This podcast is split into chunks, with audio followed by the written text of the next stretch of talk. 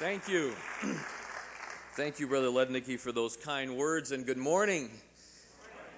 I better try that again. Thank you. Good morning. It is a high honor for me to be with you today. I've been looking forward to this for some time and seeking God that He will pour out His Spirit upon us this week and throughout this year. It is always a, an awesome privilege uh, to stand behind the pulpit and, uh, and to preach the Word of God. And I, I am excited about uh, this privilege. Also, want you to know that we are praying with you that God will pour out His Spirit not only this year, but especially uh, in the significant decisions that will be made. I know that God has has somebody that He's called and anointed and blessed and ready to come and, and lead this great, great ministry into the future should Jesus tarry.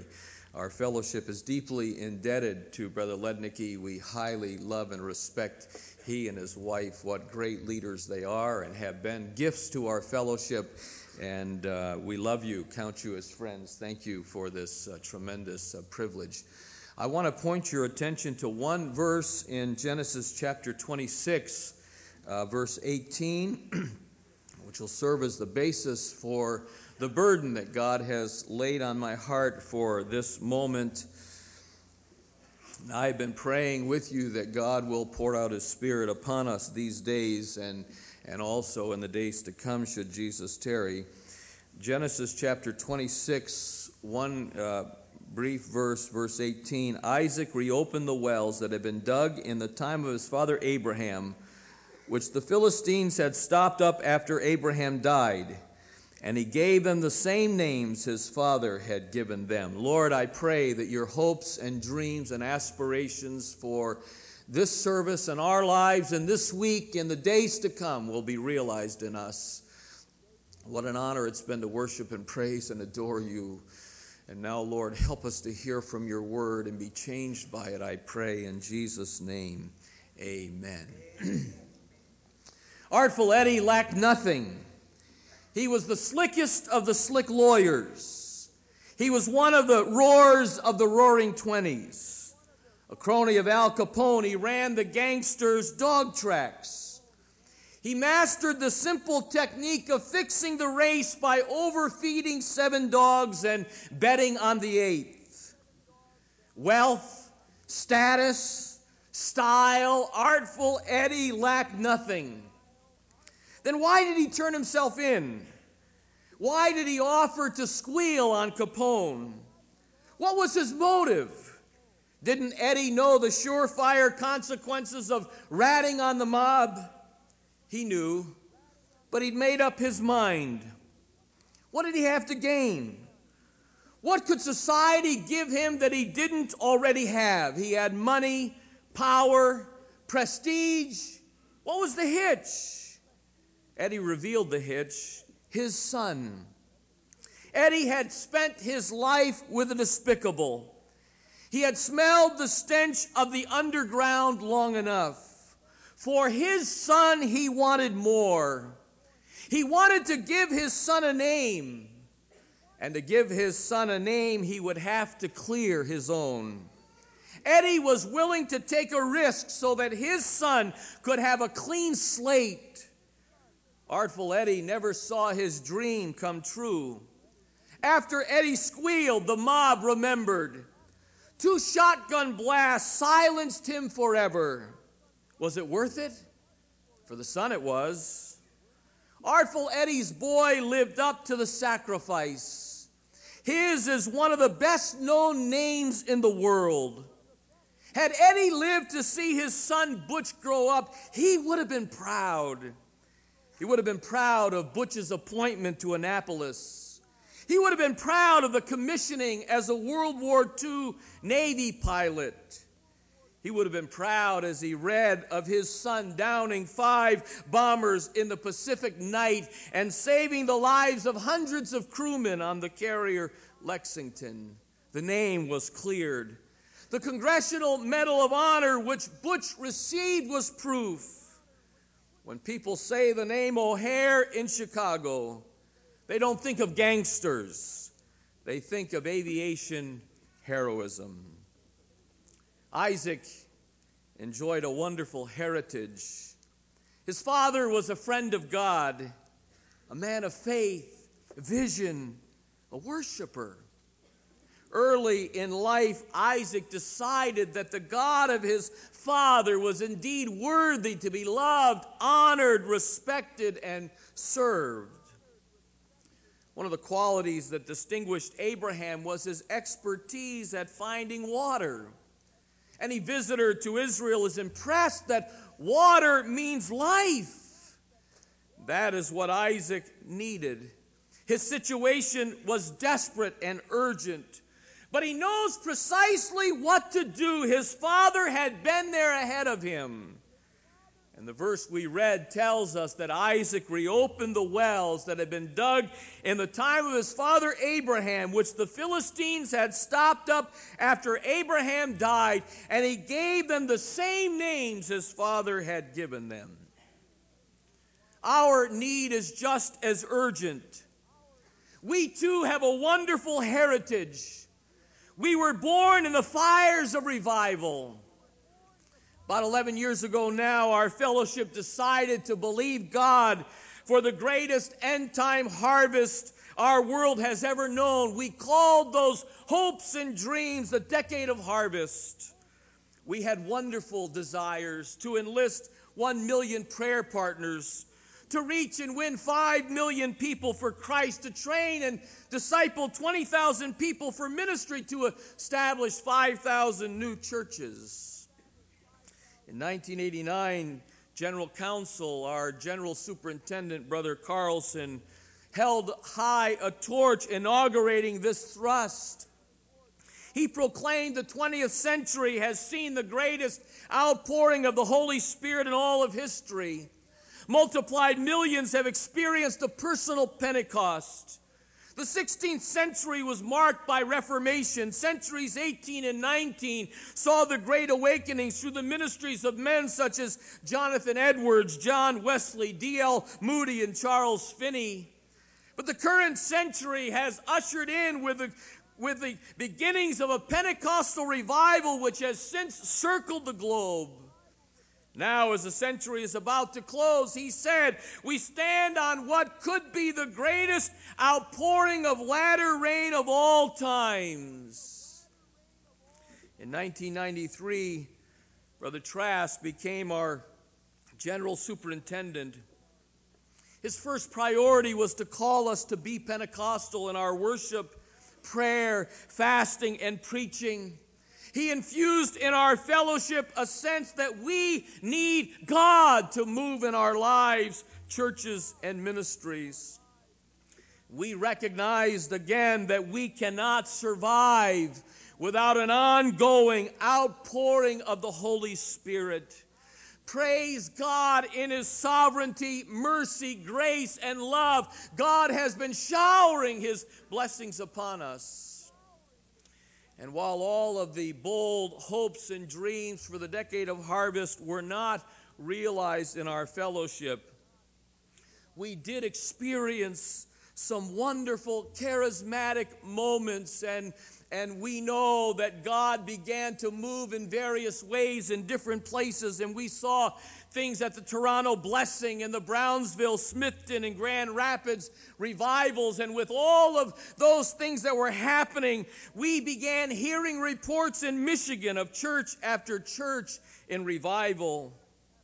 Children and youth were crying out to God in repentance. Believers desperately wanted God to change them. Our churches were experiencing powerful worship. A spirit of intercession was gripping our assemblies. There was a renewed emphasis on the role of the evangelist. There was a longing to linger in God's presence. There was a hunger to be holy, and, and people were being saved. We were hearing the words of John Wesley to his ministers You have nothing to do but save souls. Therefore, spend and be spent in this work and go always, not only to those who need you, but to those who need you most. God has called our fellowship to be a hospital room where the hurting, the poor, the bruised, the lonely, the down and out, and the up and out come and they're, they are saved and healed and transformed and delivered by the power of God. We hear it in the words of Jesus. He said, This is why I've come. The Spirit of the Lord is on me. He said, Because He has anointed me to preach the gospel to the poor. He sent me to heal the brokenhearted, to preach deliverance to the captives and the recovery of sight to the blind, to set at liberty them that are bruised, to preach the acceptable year of the Lord. Hallelujah. Revival moves like any blessing are a test. Will we be faithful? Can we remain humble? Do we continue to seek God with the same or increasing intensity and fervor? Is there a growing hunger and thirst for God's Spirit? Is our focus on holy living, loving Jesus, and reaching a lost world? Are we sensitive to and discerning of God's voice? Do we maintain a penchant for repentance? While some of the intensity of those days has waned, and there is an ebb and flow to God's movements, I am delighted to report that from my perspective, there is a lingering sense of God's blessings and presence in Michigan. Lasting changes have impacted us in our worship and our commitments to change the world, a yearning desire to please God and love Him and serve our generation has deepened in our leaders and our people. Hallelujah. The assemblies of God, we are in our third generation. We have all heard the dire warnings that for most churches it marks the beginning of decline. Organizations, we are told, have the nasty habit of becoming institutions. And institutions have the tendency to fade into irrelevance. Movements become monuments. Inspiration becomes institution. We, do, we would do well to heed the words of Richard Wilke, a United Methodist bishop, in his courageous book, Are We Yet Alive? He says, and I quote, our sickness is more serious than we first suspected. We are in trouble. We thought we were just drifting like a sailboat on a dreamy day. Instead, we are wasting away like a leukemia victim when the blood transfusions no longer work. Once we were a Wesleyan revival full of enthusiasm, fired by the Spirit, running the race set before us like a sprinter trying to win the prize. The world was our parish. We were determined, quote, to publish the glad tidings in the full light of the sun. Our Wesley inspired dream and directive was to spread scriptural holiness across the continent. Circuit riders raced over hill and valley. New churches were established in every hamlet. Our missionaries encircled the globe. Now we are tired, listless, fueled only by the nostalgia of former days, walking with a droop, eyes on the ground, discouraged, putting one foot ahead of the other like a tired old man who remembers but who can no longer perform. He proceeds to portray a once vigorous church experiencing a decline in attendance, membership, closing more churches than it is opening, a church turned inward pastors who spend 97% of ministry time on nurturing and only 3% on reaching the lost. He describes a shift to social service rather than a focus on preaching the gospel with little or no accountability to grow from church leaders. God has blessed the assemblies of God we have and continue to experience phenomenal growth worldwide. Yet at home, warning signs are on the horizon. Our fellowship in the United States has unfortunately been predominantly white. Praise God, that is changing. We have reveled in healthy growth in Latin, African American, Korean, Samoan, Hmong. You can, you can name the list. It goes on and on, a host of churches. When you consider that since 1965 the United States has been absorbing 1 million newcomers a year, it is as it should be. Today, 1 in 10 residents is foreign born. One in seven persons has no roots in this country prior to 1965. One in seven Americans speaks a language other than English in the home.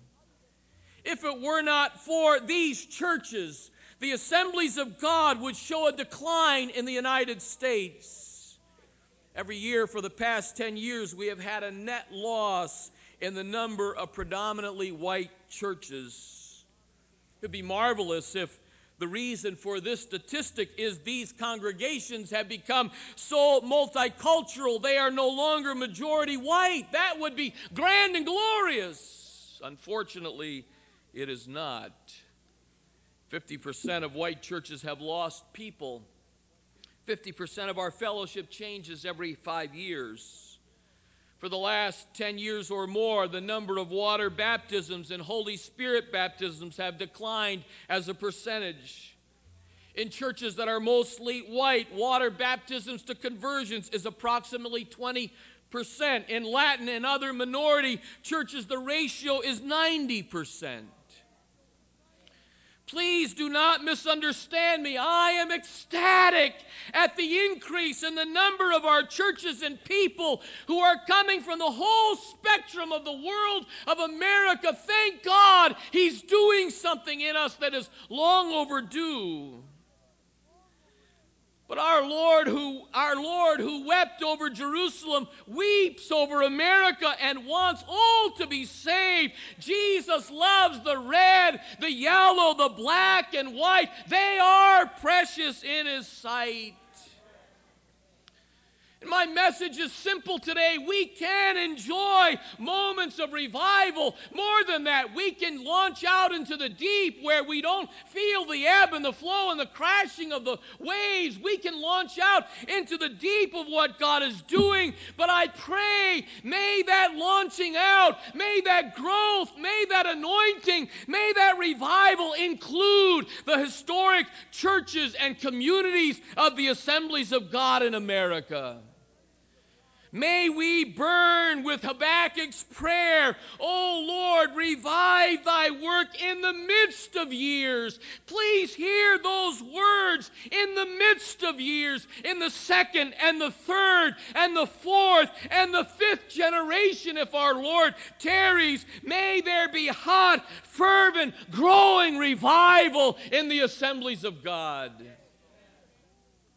Peter preached on the day of Pentecost repent and be baptized, every one of you, in the name of Jesus Christ for the forgiveness of sins, and you will receive the gift of the Holy Spirit. The promise is for you and for your children and for all those who are afar off, for all whom the Lord our God will call. The promise includes me. Hallelujah. It includes my children and my grandchildren, they can know God. They can have a first-hand revival experience, but I must dig the wells. I must keep the water flowing. Isaac discovered the wells his father had provided had been stopped up by the Philistines after he died when he was no longer present and active to keep them open and clean, the enemy stopped them up. There's a spiritual lesson. The enemy in time will always seek to stop the flow of the Holy Spirit if godly leaders are not ensuring they stay open. How do we do that? How do we maintain a continual flow of life in our churches. My plea is for praying people and passionate leaders. Paul said to Timothy, I exhort therefore that first of all, supplications, prayers, intercessions be made. Notice the words first of all, not second, not third, not somewhere down the line. First of all. Jesus said, My house shall be called the house of prayer for all nations. If we will humble ourselves and pray, if we will seek God's face, His anointing, His approval, His blessing, then life comes. God is the supplier of people's needs. He's the Savior, healer, baptizer, and coming King. We need to know and experience Him.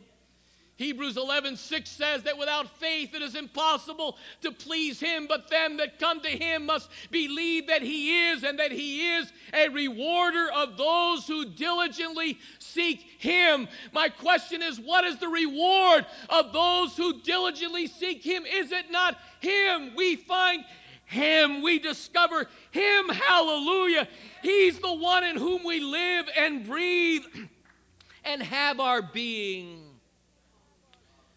The essence of revival is a sovereign, transcendent, living God who, in his eternal, glorious freedom, acts, intervenes, and interferes with the life of the church and his people. He is a God who erupts, he acts, he moves, he comes breaking in on the scene, and that is precisely what we need.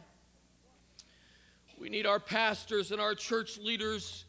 And I implore you develop that prayer life. And when you enter those places of influence and leadership in our churches over the next few years, please, by your preaching and your teaching and your modeling and the way you structure ministry and the way you schedule the time and the way you categorize your life, will you please equip and motivate and train and cajole and shout and push and, and do all we can to encourage and see that our people are humbling ourselves. We cannot make it in our own strength. We don't have the wisdom or the resources. We can't touch this world by ourselves. And that we will pray and seek God for an ongoing move of His Spirit and life.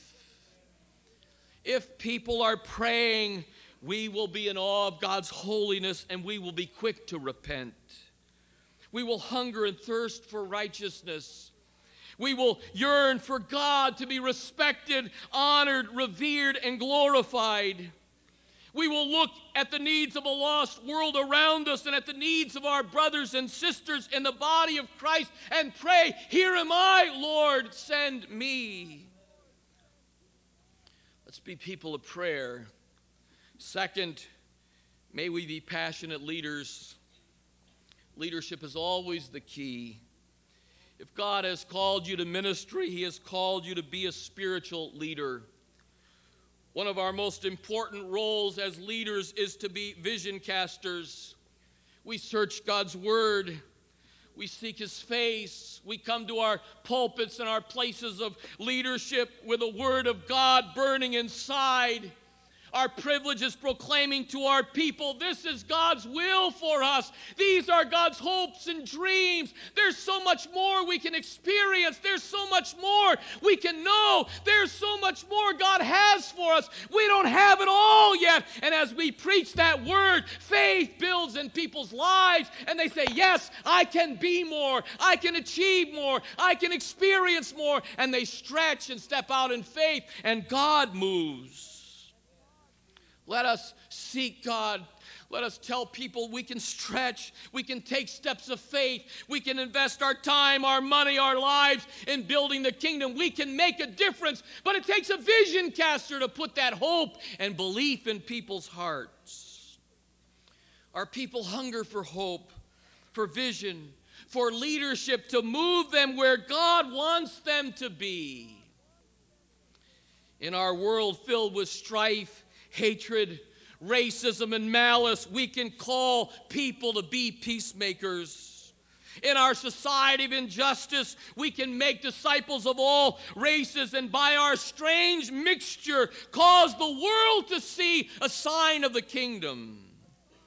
On a spinning planet where children bloat from famine, what an opportunity to draw people to Jesus who fed the multitude and brought children into his arms. In a culture where divorce is epidemic and boys and girls grow up in single parent homes, what a thrill to introduce them to the one who turned water into wine at the marriage and is declared to be the husband to the widow and the father to the fatherless. In a guilt ridden age, what a time to help folks experience peace at the foot of the cross.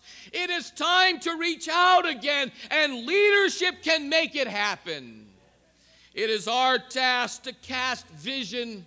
It's our job to help people see the priorities. Part of the miracle for the woman at Zarephath was that the oil flowed until every vessel was full. What a joyous and sad moment when she realized all the vessels were full and there were no more available. We must continue to reach empty vessels so the life of God can continue filling them. Bishop Wilke said many people believe our job is to run the church. That's why we are in trouble, just as the railroads are in trouble. Our job is not to run the church, our job is to save the world. We need a new vision of mission and I pray, I pray that our young men and young women will have visions of a world transformed and that our old men and old women will dream of a church on fire. Our job is to save the world, to take the whole gospel to the whole person, to the whole world. This must be our vision. We must mind the store. The times call for decisive and dramatic leadership.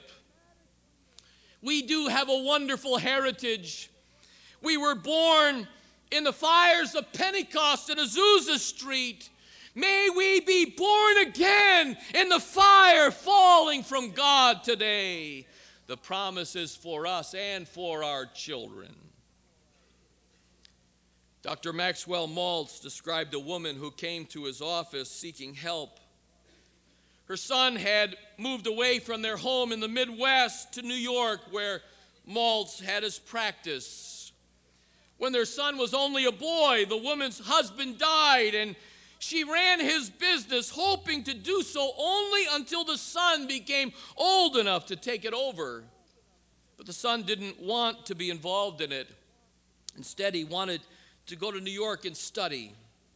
She came to the psychologist because she wanted to find out why the son was behaving that way few days later, the son came to Maltz's office explaining that his mother had insisted on the visit. I love my mother, he explained, but I, I never told her why I had to leave home. I, I've just never had the courage, and I don't want her to be unhappy. But you see, doctor, I don't want to take over what my father started. I wanted to make it on my own. That's very admirable, Maltz said, but what do you have against your father? My father was a good man and worked hard. But I suppose I resented him. My father came up the hard way, and he thought he should be tough on me. I guess he wanted to build self reliance in me or something. When I was a boy, he never encouraged me. I, I can remember playing catch with him in the yard. We had a game to see if I could catch 10 balls in a row. And, doctor, he never let me catch the 10th ball. He'd throw eight or nine to me, but he always threw the 10th ball high into the air or on the ground, someplace where I couldn't catch it. The young man paused for a moment and then said, He would never let me catch the 10th ball. Never. I guess I had to leave home and the business he started because somehow I wanted to catch the 10th ball. My message is simply this today I want to be a part of revival. I want to experience God. I want my life to count. I want to dream great dreams. I want to be a part of a growing church. I want to impact the world. I, I want to believe that my life is making a difference, but I don't want it just for me. I want it for my children and my grandchildren. I want Brad and Betsy to impact the world themselves. I, I want them to experience revival. I want you to experience revival. But I want the generation you bring up after you to experience it also. I want you to do it in the assemblies of God. My mother, and I know that God has many works, and, and I'm not trying to deify that, but that's the fellowship I'm a part of in love, and God's called me to it, and I want it to be alive. My mother left the Wesleyan church when we were when I was little so she could experience the baptism in the Holy Spirit. I don't want my children or grandchildren to leave the assemblies of God to experience God's power. The Bible is about the future. God said to Jeremiah, For I know the plans I have for you plans to prosper you and not to harm you, plans to give you a hope and a future. It's always about what God is still wanting to do tomorrow. And my plea is that you and I will raise up a generation of Pentecostal leaders, fervent and hot in revival. The assemblies of God desperately need you. I can tell you, as a superintendent trying to help churches find pastors and pastors find team members, we need you. We, we welcome your life, your leadership, your passion, your faith, your vision, your idealism, your hopes and dreams and aspirations. We desperately need you. And we are excited as in the next few years you will assume places of influence as pastors, evangelists, missionaries, ministers to youth, children, education, ministers of evangelism, ministers of worship, and the list goes on. And I believe that God is going to anoint you to raise up a new generation of people you're going to raise up the young people in our churches and the children in our churches and, and the adults as well. You're going to come in with a breath of fresh air and new life and new vigor. And, and we are going to dare to believe God for the impossible. We're going to ask God to help us hear the inaudible. We're going to be a people who are alive and fervent and Pentecostal and burning with the fire of God. And I pray that you'll catch a vision of that we need to deliver this, this fellowship we're a part of to the people after us. A fellowship that's alive and burning and fervent and Pentecostal and wanting to touch the world with the gospel of Jesus. Please do that. Please help us do that. We need you to do that. And I pray that when you step into our churches, you will step into churches that will welcome you because they are hot and fervent and alive and burning with Pentecostal fire and wanting God to move and bless and anoint. Let us be praying people. Let us pray and humble ourselves and seek God. And let us be passionate leaders. Please, please help us be what God wants us to be. Oh God. God, I pray that you take this simple message and the burden that you burned on my heart and somehow impart it to us, impart it, Lord, in ways that I can't begin to speak it. But I pray that you will that you will infuse every student, every faculty member, infuse me, Lord, infuse us all with a with a burning desire to know you and experience you and love you and to see you move and to work. God, may we see miracles in our day.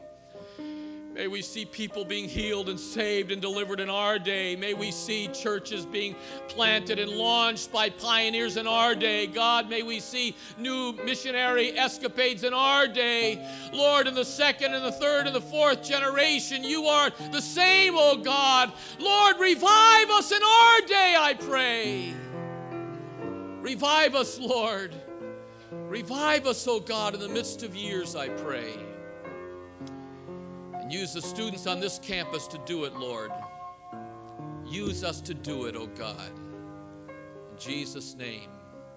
Amen. I know it's 11:30 and time for chapel to be done and some of you may have time that you can come and seek God around these altars. I'd invite you to do that this morning. Could we take some moments if it's possible in your schedule to say, "Oh God, oh God, move in my life. The altars are open." I'm finished with my ministry this morning. God bless you. Love you. Proud of you. Thank you. Hallelujah.